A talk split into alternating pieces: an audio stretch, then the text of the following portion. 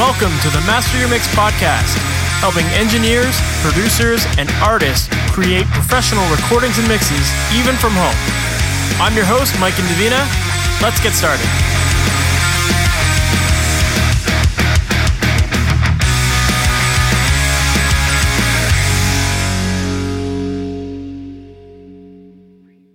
Welcome to the Master Your Mix podcast. My name is Mike Indovina, and thanks for hanging out with me today. Today, my guest is Ryan Haft, and if you're not familiar with Ryan, Ryan is a musician, producer, engineer based out of Miami. He plays in a band called Capsule, which just released a brand new EP, which is very cool. Definitely recommend checking that out.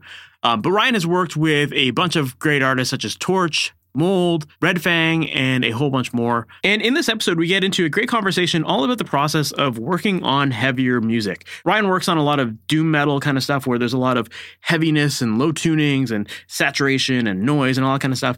And it's a really challenging genre to work in. He, he does do work in other genres as well, but uh, definitely, you know, with his own band and some of the records that he's done that are some of my favorites, uh, those have been more heavier style. But in this episode, we get into all about working on that kind of music and how to make your song sound clear when you're dealing with things like low tuning, how to make your song sound big, uh, dealing with things like saturation and room mics, and how to get width and stuff like that. It can be very challenging in that genre of music, but Ryan does a really great job of it. So, in this episode, we get into all of that kind of stuff here. And even if you're not working on that style of music, a lot of the stuff still applies because when you're working on instruments that are fighting each other, or when you're working on instruments that feel small and you're trying to create that sense of space and width and size in your tracks, everything that Ryan talks about in this episode is definitely very valid and can be a solution to your problems there. So I think that if you're struggling with any of those issues, you're definitely going to really enjoy this episode because there's a lot of great stuff to learn from it. So, with that said, let's just jump right into it. Ryan Haft, thank you so much for being on the Master Mix podcast. How's it going, man? Pretty good, man. How are you? Doing great. For people who might not be familiar with you, can you give us a little bit of your background in terms of who you are, what you do, and ultimately how you got into everything you're working on these days? Uh, I am a Miami-based uh, audio engineer. Majority of my work is is in the studio, but I also um, do some touring, um, front of house, and monitor engineering for some bands that I've done over the years. Um, I mean, I got I got into playing music.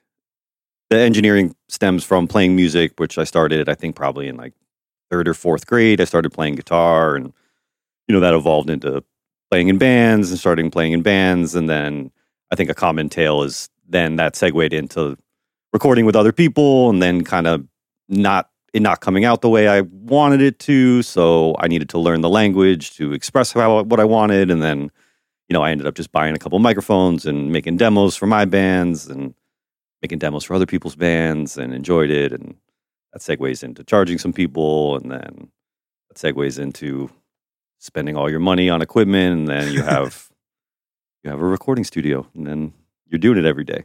Yeah. Love it. Did you uh when you you know, you mentioned like trying to learn this stuff so you could speak the language, like did you think at that point that you were going to pursue this as like something to record your your own band with or like was it just like more or less just to talk to other people or was were you actually kind of intending on on doing this as a you know more of a career or something?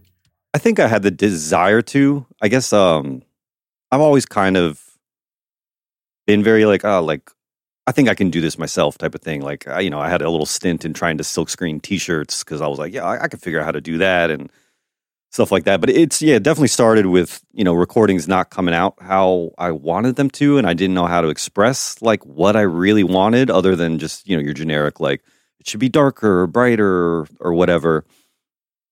You know, I think once I started doing it, you know, I had control over how bright or dark everything was and plugins and this type of thing. It just became fun, and you know, it, it's. I mean, it's kind of a puzzle, right? Like recording just kind of feels like a puzzle. You're putting everything together, and I'm kind of addicted to doing that and completing them and solving puzzles. So that's an interesting way of looking at it, but I I totally agree with that, and I can see exactly where you're coming from with it because yeah, like every project is a new puzzle, and you're you're just figuring out the pieces and trying to make it all work together. Yeah, totally. So as far as uh, learning this side of things, um, obviously it sounded like you were kind of just tinkering on your own for a little bit. But did you ever get any sort of sort of formal training, or was it all just do it yourself and learn on your own? I, I had a little bit. I kind of was like just doing it, And then at some point, I was like, well, I have to get some credits in school. I was going to school in Miami, um, pursuing, I guess at that point, just like a jazz studies degree. So I was like studying jazz. I played in jazz band throughout school, like my whole life. Um, and kind of was just like, oh, yeah, whatever. It's like academic. And then kind of when I got out of high school, I got turned on to like, you know, like Bitches Brew era Miles Davis stuff and Mahavishnu Orchestra and John McLaughlin. And it kind of like reignited in my like, oh shit, like jazz can be like a way crazier thing. So I was like, yeah, I'm like, I want to be able to play guitar like John McLaughlin. So like I went to school for um, some jazz stuff, but they also had a, a recording program at the college. And I kind of just like cherry picked. I ended up just sort of just cherry picking classes that like I have interest in this and I have interest in this and I have interest in this. So I took I took some of the recording classes and I don't know, it kind of felt like teacher like please don't raise your hand like I know you know the answers to like all this stuff. So I got a little bit of experience in like a fancy studio that way, but I had kind of already like learned enough just like just by doing it trial and error on my own in bedrooms and things like that. Yeah, that makes sense. Were you at that point like had you started recording other bands or was it just all your own stuff at that point? Yeah, to a degree, I think I, I was already. It was definitely still like my projects, and then I was definitely like recording other people's stuff. Yeah. Well, I'd love to even like talk about that because I think for a lot of people, especially people that are like self taught, there's always this fear of like starting to work with other artists and, you know, maybe even charging money for it and that kind of stuff. So what was that transition like for you to like finally make that that jump? That I mean, that was kind of hard and like to some degree still is in a weird way because it started, you know, I started doing it because like it was fun and it was cool and I was like working on music and it's still fun and cool and I'm working on music. You know, now I know I, I need to charge people to like make a living, but like I've always I've always struggled with like, you know, like putting my foot down like, hey, like it is this much. So definitely in the beginning, you know, like I'd, I'd be like, yeah, yeah, like, you know, like, can I get a couple bucks for doing it? Like lugging my stuff around and things like that. And then when, you know, when things started coming out sounding better, I think I was like, okay, like I, I need to charge people to do this. And then eventually I ended up landing a, a staff position at a, a studio in town, like the rock and roll studio in Miami, which is this was this place called the Dungeon. And at that point, like I ended up, you know, I was running like real sessions and then on my own recording bands and stuff like that. So like it became a job. Yeah. Yeah. I feel too that like there becomes a point where you realize like I'm buying so much gear that and, and, I'm spending so much time on these projects that like I need I need to charge for this, you know, just to like be able to afford it all. And yeah. I mean, initially, I think it it felt like that. I was like, I need to charge you so like I can try to buy this mic preamp, or like so I can try to buy this. Like so I was trying to just like level up like the stuff I had to try to make a better product. You know yeah. what I mean? I mean, it still still kind of feels like that way sometimes.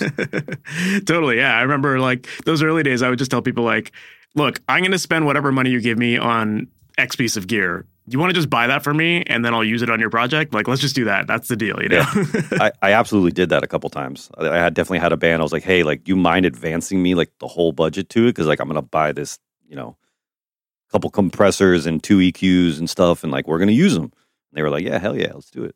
Yeah, it's like, hey, well, wouldn't wouldn't you want that? Like, I'm buying this thing because I think it's going to make my stuff sound better. So why not make it sound better for your project? You know? yeah, who, who, would not, who would not be down with that? Yeah, that's a pretty good pitch, I think.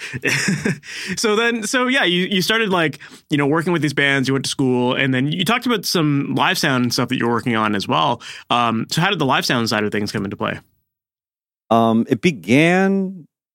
So actually he's one of one of my close like uh, engineering buddies in town is um Jonathan Nunez and he he plays in a band called Torche.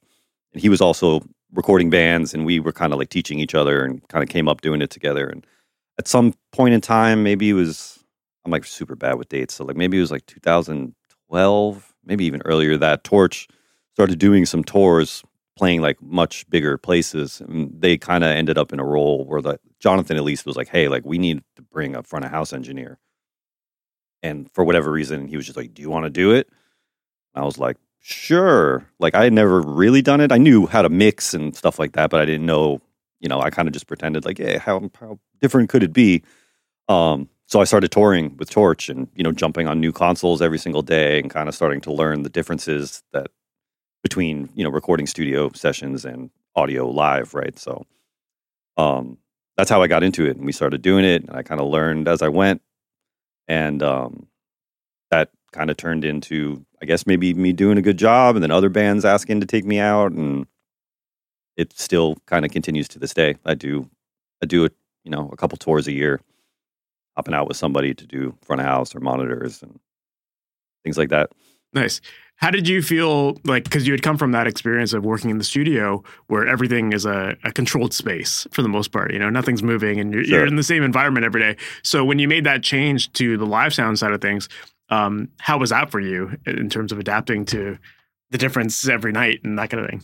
The difference every well, I get in a couple ways, like it kind of taught me to move quicker or like be able to just kind of get my thing together quicker to get to like, all right, we need to start mixing this now in like a new environment. Like I, you, in the studio, you can tinker around with like the way a kick drum sounds for, you know, I mean, you shouldn't, but like, you know, you could, you could fuck around with it for an hour to get like the perfect kick drum sound. But like live, you like, you kind of need to like, okay, sounds like a kick drum, like boom, next, let's get to the snare and like start building the whole picture quick enough to like get the show going, right? So, but I felt that, um, like for me at least, like coming from the studio side of things, I guess the fundamental skill sets of like EQing and compressing was like pretty simple. Like a simple, that was like a simple transition. The stuff you had to learn is like, you know, carving out, like tuning PA systems and then like combating feedback and stuff like that, learning like why and which frequencies like ring out when you push them too hard and like how to not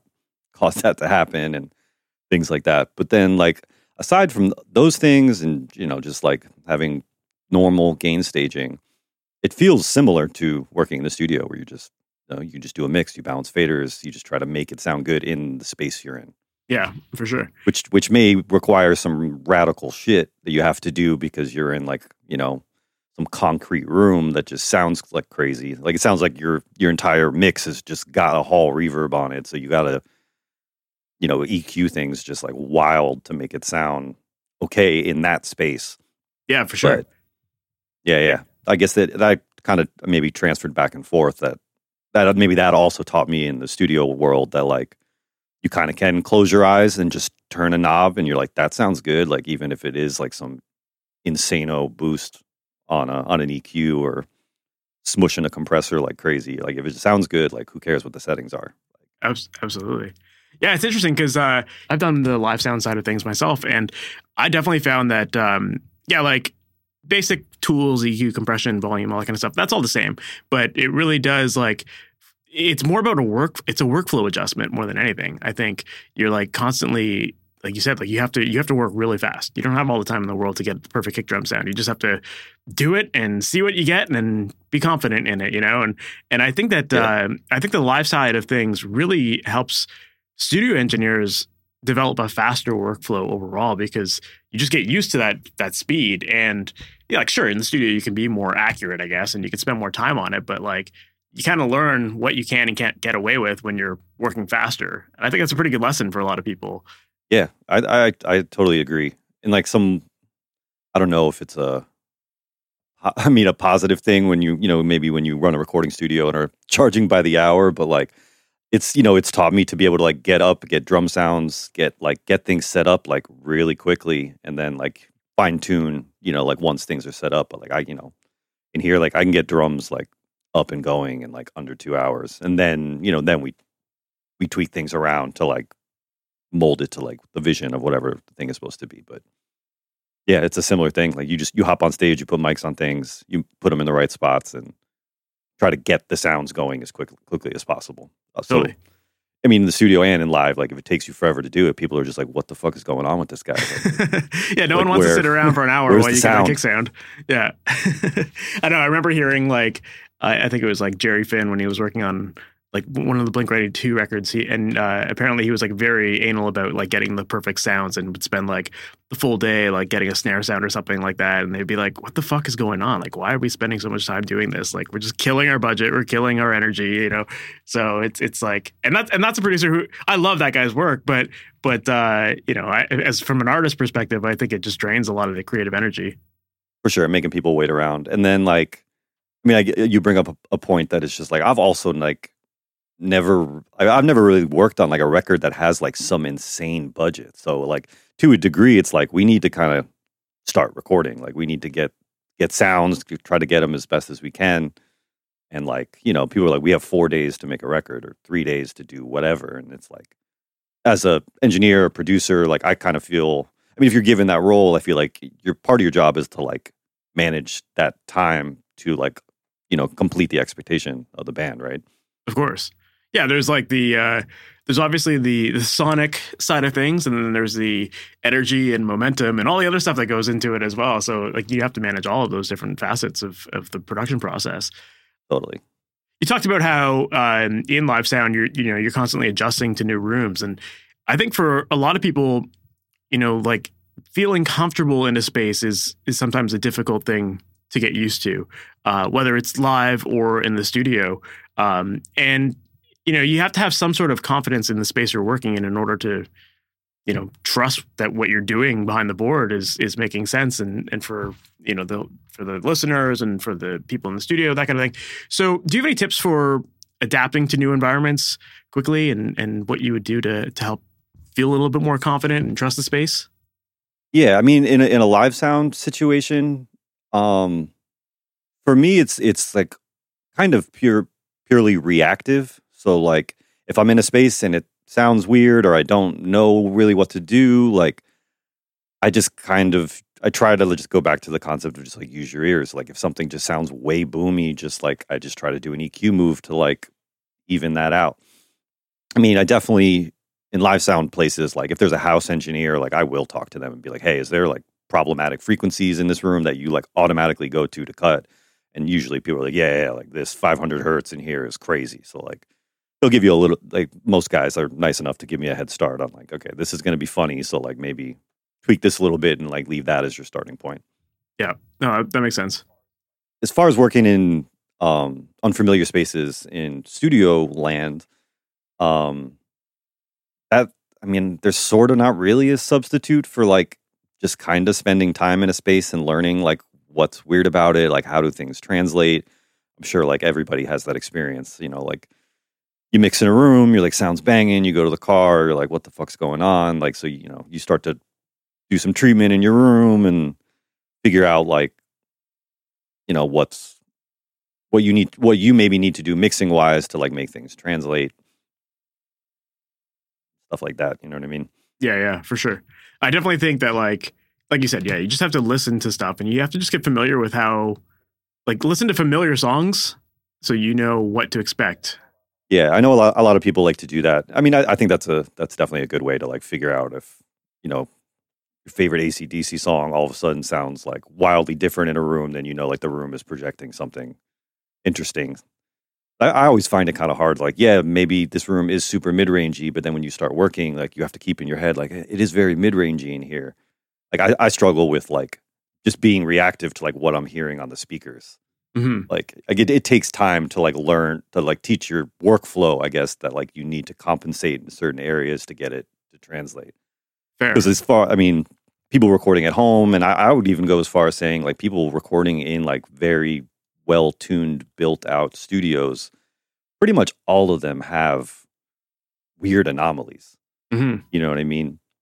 So almost every space, like you are going to have to do some. Nothing is perfectly flat. Like you have to do some kind of either you know mental gymnastics to like tweak your mix to get it to translate outside of the studio and, and stuff like that. Yeah, I don't think I've ever walked into a room and been like, just you know, listen to two seconds of music and you're like, okay, everything's gonna sound incredible. You know, this room sounds perfect. I can hear accurately. It's like you- you have to adjust to it no matter what. Yeah. Yeah, I mean, I, I've been in this space now almost a year, and like now I feel like okay, I, things things have translated in here really well from the get go, but like now I'm finally like okay, like I feel like I know it. I mean, and it, took a it took a year of me basically being in here like every single day, mixing and recording stuff to like learn the room. So like some of that stuff takes time. Yeah, for sure. Yeah, there's always that challenge of like learning the room, but also learning your craft of like miking and all that other stuff that goes into it. So you're like, there's so many things to focus on, right? So it's uh Yeah, like in this new space, like I've now like tried putting like drum room mics in like all kinds of crazy places to see what like kind of works out. And like you know, I found spots where I can put mics that like make my room sound much bigger than it is, just you know through audio audio tricks. Yeah, I love that. One one thing I wanted to ask you about in terms of your mixing is that you tend to work on a lot of like doom metal and kind of like sludgy rock and that kind of stuff. And uh, and in those genres, there's often a lot of like really low tunings, and and a lot of it's mixed with like these really grimy, distorted tones and that kind of thing. And, and I love that genre. I, I, love that style of music. Um, but when you're working with that kind of stuff, you know, a lot of these instruments are fighting for that space. So um, when you have so many instruments fighting for that those same frequency ranges, there, like, what are some of your tips there for getting clarity and and you know achieving that that balance between all the all the different instruments there? I mean, I guess some of it is to a degree, some of it can be panning. Like if I mean, definitely, you know, you have bass, maybe kick drum, like heavy guitars, like all kind of occupying some of the same like low end, low mid situation. But if you got your guitars kind of panned out and the bass in the in the middle, then maybe you only got to worry about the bass and the kick drum, like kind of fighting for that that space in the you know the center of your mix.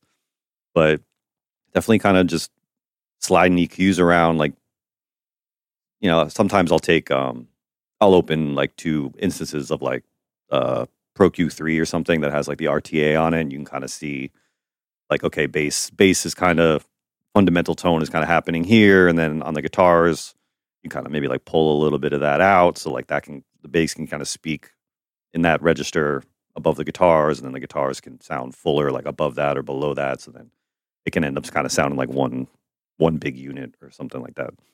Gotcha. So you're mainly focusing on finding that that fundamental zone for every instrument and working around that. Yeah, I th- I like to look at like what what that fundamental zone like wants to be maybe on that instrument. Like however it was recorded, like the bass, you know, feels big at 100, so like maybe on guitars like let's piece out a little bit of of 100 and go a little higher. you can get away with going lower without it sounding all weird and rumbly and stuff. Yeah. And how does that apply for you in like the upper range too? Because when you get that saturated sound, you're going to get a lot of that harmonic content up there as well, right? So yeah, yeah. I mean, I it's it's a similar. At least I try to maybe subconsciously like it's a similar approach. Is like if you know if all this distorted stuff. I mean, yeah, like rock rock music is like just mid range galore, right? So like everybody wants to be loud as shit and like in your face. So to kind of do that, I feel like you got to kind of dip and boost things in just like different areas to like allow them to poke or sit back or find just find the space. And like like we were saying earlier, like it's kind of it's kind of a puzzle because it like it's not just like guitars every time we boost this, we cut this. It's just whatever the material is. You got to kind of find the, the pockets to like push things down a little, pull things forward a little bit to get like a an even balance for things to sound like like devilish in your face all the time. For sure. Yeah. I mean, I think that there's like fundamental frequency zones that you'll get like certain characteristics of sound, but the the the frequencies are going to shift as you change your tuning and as you go lower then all of a sudden everything's going to shift a little bit lower and you know as you go to standard tuning it's going to go a little bit higher so there's always a bit of an adjustment for the type of music you're working on and you know if you're working on stuff that is super compressed and saturated and distorted whatever it's like all that makes it a little bit more challenging to to find that uh, perfect range there sometimes. Yeah, it is. It is challenging. I still, I, I mean, I still struggle with it sometimes. I listen to like other guys' mixes that do like heavy music stuff, and I'm like, how the hell do they make it sound like this? You know what I mean? Like, yeah. And I mean, but I, I find it's just everybody, everybody's got their different techniques and stuff, but like a lot of it is that is you just got to make room for things to be heard. You know what I mean? Yeah. Sometimes, sometimes I end up having to tell a lot of bands. I, I get a lot of bands that are like they want to just like layer, layer, layer, like more guitars. The guitars sound bigger, like this thing. But like, you know, I've found I'm starting to find and I've found that like, yeah, you you keep adding layers and then like that's just making like everything else smaller, right? So sometimes I gotta remind people like you want this thing to sound big, like we gotta we gotta like trim the fat. Like get one really dope guitar sound and like we'll pan it wide and stuff. But like if we keep adding guitar layers, the bass is to disappear, the snare drum's to disappear. Yeah. So so what's your normal approach now with with layering? Like, are you just are you kind of just you know doing standard double tracking with guitars, or are you doing any more than that, or? Yeah, I mean, I'll switch it up kind of project to project. I'll I'll use layering sometimes in in something like like heavy like rock music stuff that you know for the most part has like zero dynamics sometimes I'll use layering as a way to like make parts lift, like make it kind of seem like it got bigger. I mean, it does. I mean, it does get bigger if you start adding a bunch more tracks in it. But yeah, like I'll use that as like a as a tool to kind of create dynamics in a way from part from part to part. Yeah. the chorus may like chorus part may have two guitars left, two guitars right, and then when we get to like the verse part, like two of those will disappear and it'll be a little bit more more open. Yeah, for sure. So stuff like that. I love what you said there because I think that's a really important point. It's like if, if everything is just layered the entire time, then it doesn't ever really feel that much bigger. It's just it's a constant thing. But if you introduce things here and there, then all of a sudden you feel like that extra content. It, it like it just feels a little bit beefier or like a little warmer in certain sections. Yeah, it gets a it gets a lift. Yeah, It's a yeah. I mean, to me, it's like a way to create dynamics in like more or less like dynamicless music. Sometimes, you know what I mean? yeah, no, that's a good way of looking at it for sure. Yeah, because your mix isn't going to get any wider necessarily. It's just it's you know if you're you only have hard left and right. For the most part, you're just going to create more competing frequencies. Like Yeah. it just becomes denser. Maybe is is a good way of looking at it. Yeah, yeah. And sometimes that can be used as like a cool effect. Like if you don't want guitars to be like very like there's that one and there's that one, you start layering it a little bit and like you just kind of have this like wall of wall of guitar that like, you know, has has an effect. A similar way of like stacking vocals, you know what I mean? Like it doesn't sound as direct. You start to get like this blur of vocals from the, you know, the natural chorusing and phasing stuff that kind of happens. Mhm. Like you can do that with Yeah. kind of any mid mid range instrument, I suppose. Like Well, I guess one reason why a lot of people like to layer stuff is because they they feel like it does add that denseness to a mix. And um, another way that a lot of people get around that is sometimes just saturating their tracks and, and using the harmonic content in that regards to, to make things feel bigger. Um, and that was one thing I, I felt like when I listened to your mixes, like I could I felt like I heard a lot of quite, quite a bit of use of saturation in there. Um, first off, do you feel like that's accurate or am I? yeah, am I yeah, yeah, definitely. Okay. I love, I love, I love things sounding kind of dirty a little bit. Yeah, yeah. So when it comes to using saturation in your mixes, like, are there any specific tools that you like to use for that kind of thing? Um, I guess I've, I've, there are ones that are that are killer. I feel like I've always been on like this like endless crusade of like find finding ones in a weird way. Like I finally have just settled on it. Like I've always in the digital world, I've always tried to find like these, you know, the plugins that do tape saturation. Right? It's like I love the way tape saturation sounds. And I feel like I've tried all of them, and some of them are great, but they don't really sound like tape. So I've kind of ended up. I actually I I just picked up like a 24 track machine recently, just because I was like, you know what? If I want the tape saturation thing, like I just need actual tape. Yeah, what more tape can you get?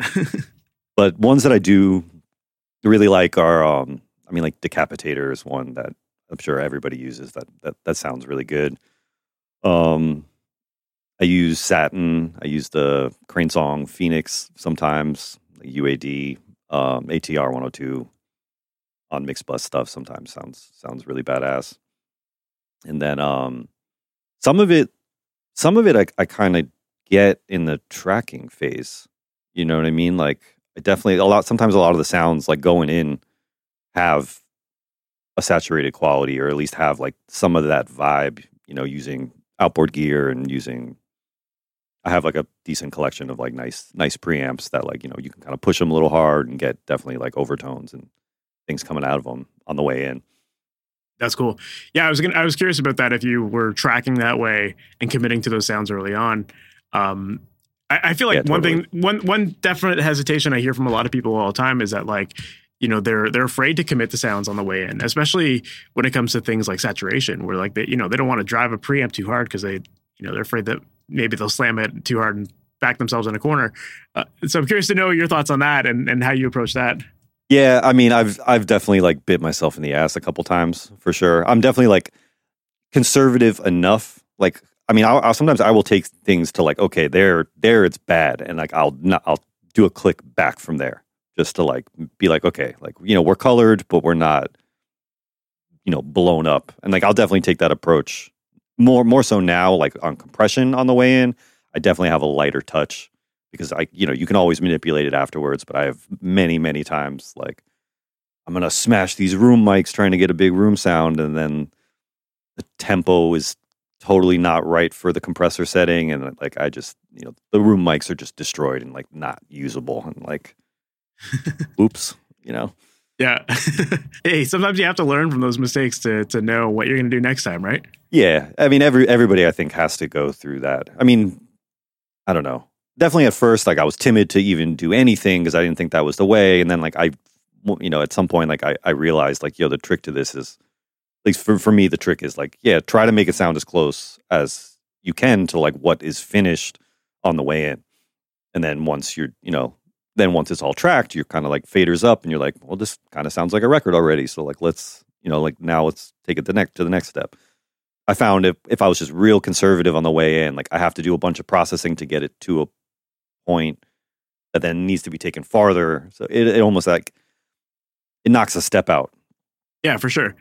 At that point, you almost have to like guess if the sound's going to work. At that point, you know, it's like why not just get it right at the source? Because the closer you get it to how you want it to sound in the end, like it just eliminates any potential that you're not going to get the right sound. You know, like yeah, yeah, yeah. A lot of it is aimed even I feel like a lot of the ways I try I try to work is a lot of it is aimed just at like like a guitar amp. If you go stand in front of it in the room, you're like, all right, that sounds badass. And then you come in here and then you hear whatever microphones on it, and you're like, that doesn't sound like that.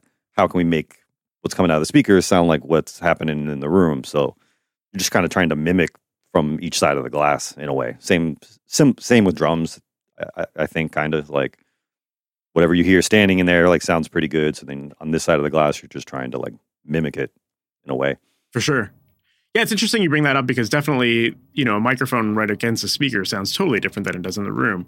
Um, so, do you ever like use room mics and stuff like that for guitars to get a little bit more of that roomy sound, or is it more just like you know maybe backing the, the close mic off a little bit more?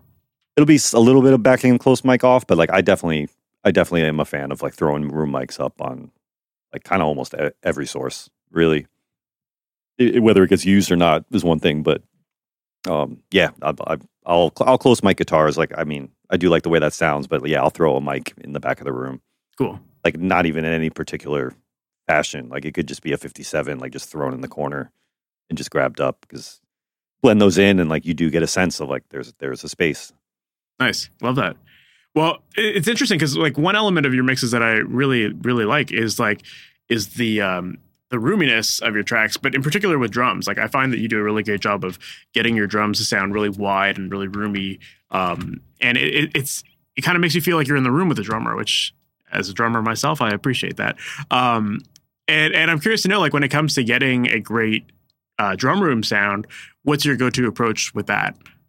Um, I kind of, I just, I've been kind of bouncing around. At one point, I feel like I, I had it, and like it was coming out good and then i was like oh man like similar thing like i'd hear other people's recordings and i'm like how the fuck did they get these like massive room sounds? So like i would either ask them what they do or try different things but um lately it's just you know i usually have a stereo it's been usually like the r88 like stereo ribbon. I'll have it about i don't know five six feet out in front of the drums and then i'll also have at least a stereo pair if not two um of something else like much farther in the room, sometimes in just weird spots where I can get as far away from the drum kit as possible. And um, I experiment back and forth with either not really compressing those or like trying to see if I can smash them and squeeze some ambience out of them. I'll definitely, sometimes I definitely actually send room mics. The, the room mics that I recorded, I will send those to an additional reverb that like almost expands the space even more. There's actually like some really good like the sunset sound reverb and the like the ocean way reverb, like spaces that were like recording mm-hmm. studios that were modeled in spaces. I'll send my room mics to like stuff like that and like tuck that in and it just kind of like even further like seems to like open open things up have like a very realistic perspective of a drum drum room you know what i mean i love that yeah when you're working on your room mics like what's your what ultimately are you looking for in the room mic sound? Maybe to some degree, just like what it kind of sounds like standing in the room with the drum kit.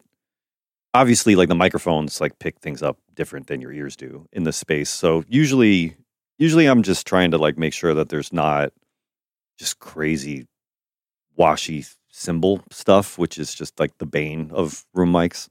You know what I mean? As soon as you start to compress them, just the cymbals just like like crazy. So when I'm recording them, I'll usually try to like notch like some harsh harsh frequencies out, and then keep it just pretty pretty chill. And then later in like mixing stage, like I'll attempt to see if like maybe I can smash them and get some character out of it that way. Or sometimes you have to just leave them alone, depending on the tempo of the music too. Sometimes like just room mic stuff just doesn't really work. Sometimes when it's not working and things are like too fast, I'll actually use like a ambient sample on the on the snare sometimes and just like tuck that in a little bit so you get a little bit of like the dispersion it feels like on snare hits which you're not going to be able Mm. to at least i haven't sometimes i'm not able to pull out of like the actual organic room mics i recorded just because things are just moving way way too quickly yeah, of course. You get like you got all your cymbals and all that stuff. Yeah, yeah. Unless you're tracking shells separate from cymbals, like you really can't isolate a specific element of the of the sound in the room. So no there's there's Yeah. tricks to like duck you know duck cymbals out like you can do that thing where like you know you you send the the snare track put like gates on you can put like gates on the room mics and send the snare track into the side chain of a gate and like so the room mics like kind of expand when just like the snare hits or something like that that's a way to kind of reduce like some cymbal cymbal situations in room mics absolutely. but a similar thing it's like temp- tempo kind of tempo dependent and if things are just like you got like a thrash beat going on like that's not going to work at all For sure. the, the attack and release is just going to like bug out Yeah, of course. Yeah, I'm always curious when it comes to room mics because, like, you know, I, I just think there's so many different ways you can approach room mics. It's it's like overheads, right? Some people look at overheads as like cymbal mics and don't really want the low end in there, and then other people want the full kit sound. Um, and then the same thing applies to room mics. Some people like it to to be the thing that adds all the dirt and like the compression and saturation and stuff, and then other people just want like a little bit of top end, top end dispersion, you know. So it's uh, there's so many different ways to approach it. It is. There's there's so many different ways, and like I, you know, I'm a, I'm a fan. I'm a fan of other records, and like I'm a fan of other engineers, and like I'm always impressed like by sounds other people get, and you know, I guess I'm bold enough to sometimes just email other people. I'm like, yo, how the how the hell are you getting these sounds? And like I've gotten just crazy different answers from like, oh, like I don't really do much. Like I just turn them up. There's nothing going on. To like, oh, yeah, I use like eight eight pairs of room mics, and I destroy all of them with compression and like both have like these incredible results. So like there is there is like a wide spectrum of like what you can do to achieve those type those types of sounds. You know what I mean? Of course. Well, you talked about sending your room mics to like reverb plugins, which I think is really cool. And that definitely makes a lot of sense that it then makes your room sound even bigger than it may be. Do you ever just rely on straight reverb for for your drum sounds? Yeah, if I'm sent things maybe that like to to mix, for example, that like don't have a room mic or don't the room mic is is you know not not up to par. Um, yeah, I'll definitely I'll definitely use some of some of the similar ones that I'll I'll use even on my you know drum room mics. Like I'll use these things that kind of mimic spaces in in studios and stuff like that. Yeah. I mean you know plate plates and halls and stuff like have their have their place in there too. Yeah, you can never go wrong with a, a good plate. But but yeah, I- I'm definitely like at least for myself these days, I'm definitely leaning into a lot more of those room simulation sounds. And there's that new Universal Audio Sound City one that sounds awesome now. Yeah, yeah. I, have, I haven't tried that one, but you know, I'm I'm absolutely curious to hear what it sounds like. So I watched. I I saw the little demo on it. You know, Yeah, you mentioned the Sunset Sound one, and that and that one works great too. Like I, I've definitely been leaning heavily into that for a long time, and the Ocean Way one. There's lot, there's lots of good ones out there. yeah, it's a it's a cool way too because like like I said, like I've I've been in this space like a year and like I'm kind of trying to figure it out and um now I feel pretty good about it. But like there's definitely I've done some drum recordings where like eh, maybe those that room mic position seemed like a good idea and wasn't, didn't sound so good. But like me then double kind of sending those to like one of those plugins makes my my room now sound better and tuned. Yeah, absolutely. Yeah, I think that's a kind of a pretty cool tip that like if you're in if you're recording in a suboptimal space, kind of like sending your your your room sounds to like one of those like very nice sounding rooms can kind of give you know your room like a, a decent a decent sound when perhaps you didn't you didn't have that, you know. Yeah, for sure. If you're working in a small room, like you're not going to have the depth and size of a big room to begin with. Like you know, it's so you have to you have to find ways to work around that. Yeah, yeah, yeah. And the, the other trick is like uh, it's kind of like the Steve Albini thing. Like you can just take the room mic and delay it, like delay it a bunch of milliseconds to like simulate, you know, time traveling to reach that microphone farther, like as if you had a big bigger room. Yeah. Well, you also talked about how you'll sometimes put mics in weird positions, and I definitely think that's a big part of it too. Like sometimes just like placing a mic as far away from a drum kit or facing away from it or in a in a corner or against a wall or whatever. Like those little things sometimes can make a really big impact and make your room sound a lot bigger too. Yeah, I mean, you could. There's also like I've tried them maybe a couple times, but there's like all those weird techniques you can do. Like you could stick like a mic in like a like a garden hose or something and like run it around the drum kit, which is like very very close to the drum kit, but like the you know the sound traveling down this tube like sounds like a room. Like it makes it sound like a space, like a like kind of other otherworldly space. Yeah, absolutely. That's that's the uh, Sylvia Massy technique there. Yeah, yeah, totally. Yeah, absolutely.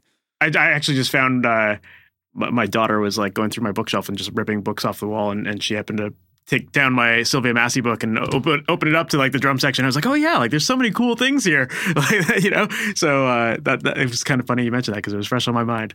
But um, yeah, I mean, there's if hey anyone looking for like creative ideas for drums, like check out that book. Uh, I think it's called Recording Unhinged. Yeah, that, that book is is really cool. I, I've read I've read through some of that, and it's definitely like sparked like, oh yeah, like yeah, see people like putting mics and condoms in buckets of water and stuff like that, just like trying to create just like unnatural spaces. Yeah. But it is like essentially like creating like room sounds, like weird. Who fucking knows what it is? Room sounds, you know what I mean? Yeah, for sure. Love it. Well, um, another thing I wanted to ask you about was uh, your band Capsule. You guys just released Yeah. a brand new EP, and uh, I, I was, and, and I know you produced that. You you recorded and mixed it. Um, can you tell us a little bit about the making of that record and and how it all came together? Yeah, I mean, we we started the band. The band started in about 2005, and we we did it for a lot of years. Like put out two full lengths and like another EP, and then it's around 2014 or so, 2015 maybe, uh, 2014. We just, I mean, I guess maybe kind of life just started happening. A couple of the guys moved to different parts of the country, and we, you know, we just we just kind of simmered off and didn't do it for a long time. But um, uh, we all kind of started playing together in another project recently. Colin, the guitar player, kind of wrote a batch of songs, and I did a recording project with him. This uh, this project was called Viral Sun.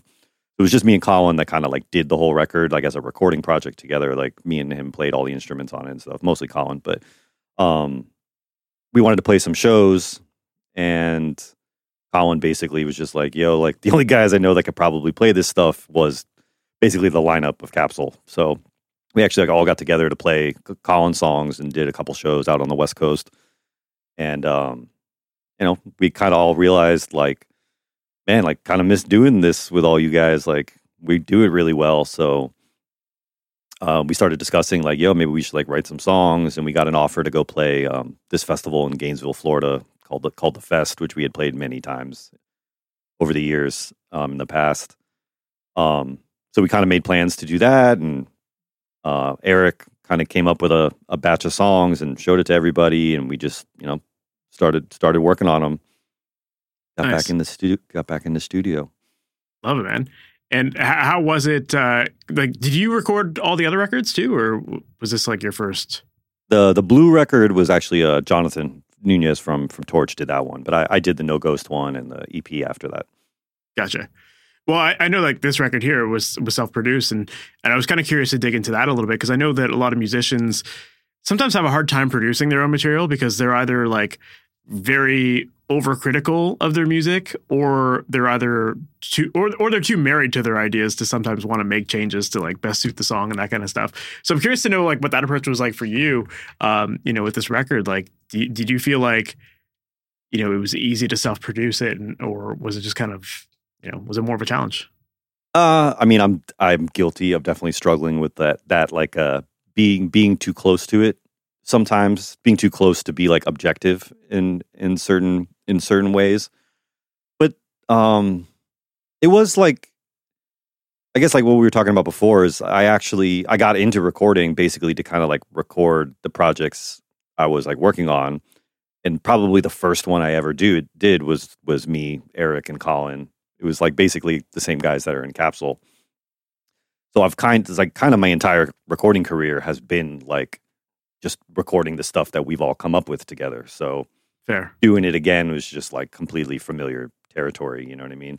I think we do a good job of like I got an idea, Eric's got an idea, Colin's got an idea.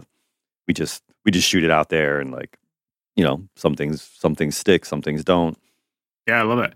as far as like self producing it, I think like, you know, we all do a good job of you know, hearing everybody's ideas and trying them and just, you know, everybody just agreeing like on this is working, this isn't working. But then when it comes down to like, you know, me mixing it and stuff like that, I just I drive myself fucking crazy. well, I was gonna say, like, you know, it's one thing to have like one person working on their own music, but then to have a whole band of people that are also like trying to self-produce it and provide their input. I imagine that that would definitely uh, prolong the the the uh, the process a little bit more, and maybe you know, create. It's some... not it's not too bad actually. Like you know, rec- writing it and recording it, like that's definitely like the collaborative side of things. But then, like once that's all done, like I basically just kind of go into my hole and try to try to mix it and try to make it sound good. And like I'll send it to the guys and they'll have to, you know, they'll have their normal notes like like any other project. Like, yo, like this thing should come up or I feel it should come up or it should be more reverby or whatever.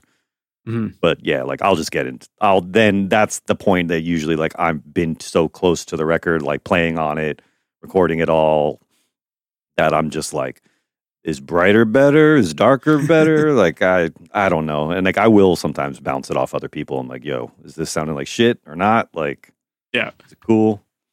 So then ultimately how do you know when you're done? I don't know. I don't know. I try to set some i try to set some deadlines you can never really be done right? Like i've i've heard in some of your other interviews like everybody can say this is like you you can mix forever. Like you know you, you do it for a week and then the next week maybe you heard some other record and you're inspired by like what other sounds and now you mold everything in a different direction and like you literally can do that to the end of time probably. You know so like i sometimes try to give myself like a deadline like all right like i have to have some like th- on this one like i set a mastering date. I literally was like this is to be the mastering date like i have to have the mix i have to be done by then i could have moved the mastering date but i tell myself i can't so yeah, no, that, that's a good thing. I mean, if you're just pushing your deadlines and you don't really have a deadline, right? yeah, yeah, yeah. And I think if I don't set myself a deadline, like I'll just like I'll like it for a couple days and then I'll hear it again and I'll be like, this sounds like shit, and I'll want to go back to it and change something, and like I will just go in that cycle for like forever. So like, at the end of the day, I think all music and all mixes really like if the feeling is there, like if it feels good and it feels like energetic and you know like that's that's what really people are going to respond to right? So and then it's done. And then then it's then it's cool for, yeah. to be heard by other people i guess.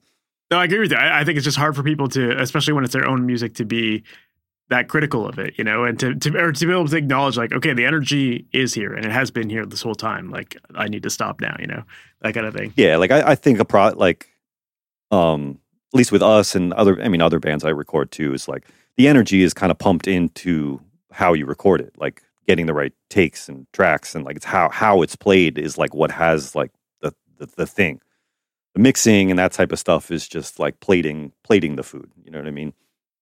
So it's a it's a presentation. Yeah. Yeah. Yeah. So then ultimately, like how how long do you think it takes you normally to to finish a mix? Um I don't know probably like if I were to kind of add it all up, then more or less it'd probably be about like a day, a day a song or something like that. I, I like to kind of like work on stuff, like leave it for a second, kind of come back to it. I kind of I like to jump around a bit because I find if I um if I work on something just like straight for 10 hours, like I'll probably have had landed in a spot that was like really good and like I will go past it and I'll just be like shit, like I was good like 3 hours ago. So I've kind of started to practice this this way of just like working on it for a bit, like you know, leave it and like review, like okay, this is where I need to go from from there, and like just kind of incrementally like get get to a spot that feels like okay, I think this is a, a, a final product. Yeah. Do you ever like save mixes like halfway through, or like you know have like checkpoints, or is it just like you just work until you think you've got it, and you you get like one export?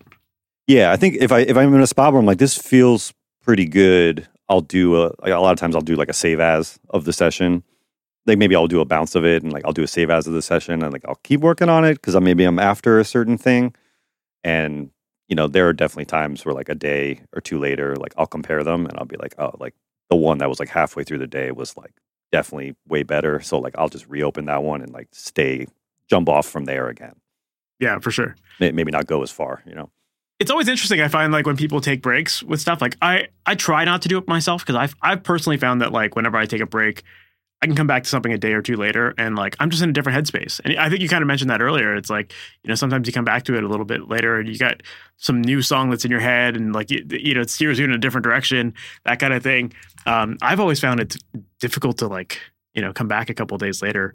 Um, so for me, it's like I always just set a deadline. I'm like, okay, like I'm giving myself whatever five hours, whatever it is, and then let's just do it, you know, and bounce it out at that point. Yeah, I don't know. I sometimes I find that like you know, I'll work on it and like I'll feel good about it. And then like the next day I'll hear it fresh or something. And like since I'm fresh, like instantly I'll be like, okay, like I need to just do this, this, and this. And then it's like maybe that maybe that's all. That's all. So I mean, sometimes I find even like I hear things differently on different days. Like even like the same recording, like sometimes something will sound like brighter to me on a, a different day. Like it could be it could have to do with like my sinuses and you know, who, who knows? Like, yeah, I like to leave myself at least like two, at least two days of like hearing it to like make sure, like, you know what, like it, it was good on Monday and Tuesday. So it's probably good. Yeah, fair. right on, man. Well, all this has been amazing to like learn more about your process. Um, you know, I'd love to kind of just wrap it up with one last question, which is, you know, at the end of the day, like what ultimately makes a great mix in your mind? Um, I think. I mean, I guess maybe I kind of said it a couple questions ago. It's just I think if like the energy there and like the the message and like the feeling of what's trying to get across is like is happening, then ultimately like that that is a a good mix, right? I mean, I think everybody's definition of like what sounds good like can be like wildly different. You know what I mean? Like I mean there are tons of recordings that like I love that maybe don't sound very good, like by like a audiophile perspective, but like I don't know, they sound like they make me feel something. So it is a good mix, right? Mm-hmm. Yeah, it's true, of course, and, and uh, yeah, I, I, I, always go back to like old like Motown recordings and stuff like that. Like to me, like those recordings sound horrible by today's standards, but like they they make you feel something. Yeah, and they but uh, and they sound so cool. Like they just sound so good. Like they I, they sound good, but like same thing. Like by definition, they're not like hi-fi recordings, right? Like, yeah, yeah, it's totally totally true. Totally, man. Right on, man. Dude, this has been great. I've, I've really enjoyed learning a lot more about your process. Um, if people want to learn more about you, your band, uh, what's the best place for them to to do that? Um, for me, I have a website. Uh, it's just ryanhaft.com, or you could I, have, I'm on Instagram, I guess, pretty decently, which is just uh, Ryan underscore Haft. Um, and then as far as Capsule, you could um, we have a capsule dot uh, dot band on Instagram, and we're on Bandcamp, and it's on the the streaming stuff all over the place. Cool. I'll definitely add those links in the show notes too. That's I think, I think that's it. right on, man. Cool, dude. Well, I appreciate you being on here. Thank you so much. No, thank you for having me. So that was my interview with Ryan Haft, and I really enjoyed that. I really enjoyed getting into some of the creative room mic techniques when it comes to getting great drum sounds. And I love that he mentioned some of the Sylvia Massy techniques with the garden hose and stuff like that. If you're interested in learning more about Sylvia's techniques, on episode 17 of the podcast, I interviewed her. And if you don't want to scroll all the way back to episode 17 on your podcast list, we actually did a replay of that episode more recently on episode 168. So check out that interview there because Sylvia gets into a lot of really cool, crazy techniques that she likes to use in her productions. But yeah, I thought it was really fun to talk with Ryan about that because if you listen to any of his recordings, his drums always sound massive and him and I were chatting about this after the podcast, but you know, it can be a challenge to get your drums to sound really big, especially when you're working in smaller spaces. But sometimes it really comes down to these creative techniques and creative mic positions that don't seem like they should make sense. Sometimes those are the coolest sounds. So you definitely want to be experimenting when it comes to getting roomy sounds. Um, and you know, like you've talked about in this episode, you can apply the same stuff to guitars as well. That sometimes can give you a really cool character too. So I love that he got into that as well. I also thought it was fun to chat about, you know, things like saturation and driving mic preamps and knowing how far to go and making mistakes too, because I think that that's a really important thing too. You're going to make mistakes along the way, and sometimes those mistakes end up being happy mistakes and they end up leading to something really cool. And sometimes you're going to learn what not to do in the future. But I think when it comes to saturation and committing to saturation on the way in, it's definitely one of those things you have to play with and you do have to experiment to see what ultimately works best for your songs. And the more you start working on music, the more you commit to sounds, the more you're going to learn what you can and can't get away with, or what you should maybe play it a little bit more conservative with, right? So I, I love that he got into all of that stuff there too. And I also really enjoy that we talked about layering tracks and how sometimes if you are going to be using layering, you want to be very strategic with it because they can add a sense of dynamics to dynamicless mixes. So yeah, I love that he talked about that as well. So this was a really fun episode. I really enjoyed this and it was great to learn a lot more from his process. And I hope that you enjoyed it as well. And if you did, please make sure to subscribe to the podcast. That way you're notified about all new episodes as they go live each and every Wednesday morning. We've got tons of great episodes lined up, so you definitely don't want to miss out on that. And if you're looking for help with your mixes and you're not sure of what steps to take during the recording, editing, or mixing processes in order to get your songs to sound just as good as your favorite recordings, like if you're tired of your songs sounding like demos and never quite meeting the pro level that you expect your tracks to sound like, then I would absolutely love to help you out. And inside of my coaching program called Amplitude, I work one on one with my students, helping them go through the entire process of getting their tracks sounding pro. And inside of this program, not only are you going to get access to an exclusive library of video training that walks you through everything you need to know from beginning to end, but also you're going to get personalized feedback on your tracks. So once you've started recording them and editing them and mixing them, if you want feedback on whether they sound good or what steps you should be taking to help enhance them even further, that's exactly what you're going to get inside of this program. This whole program is designed to help you get your song sounding the way you want, and I'm here to help you throughout that entire process to show you the steps needed to get you there. So if you're interested in learning more about that, make sure to visit masteryourmix.com forward slash amplitude. And on that page, you'll find all the details of the program. And then I'd love to hop on a call with you to learn more about your processes, your goals, in order to make sure that this program is actually a good fit for you. I only work with people who I truly believe I can help. And if you're not a good fit, I will absolutely let you know. But if you are a good fit, then I would love to work with you to help you achieve your goals and to help you make amazing sounding music. So, once again, if you're interested in learning more about that program, make sure to visit masteryourmix.com forward slash amplitude, and you can find all the details there. So, with that said, we've reached the end of this episode. Thank you so much for sticking around to the very end, and I can't wait to chat with you in the next one. We'll talk soon. Have a good one. Thanks for listening to the Master Your Mix podcast. To have your questions answered, submit your questions to questions at masteryourmix.com.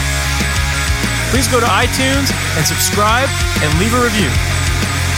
And for more information on how you can improve your mixes, visit masteryourmix.com.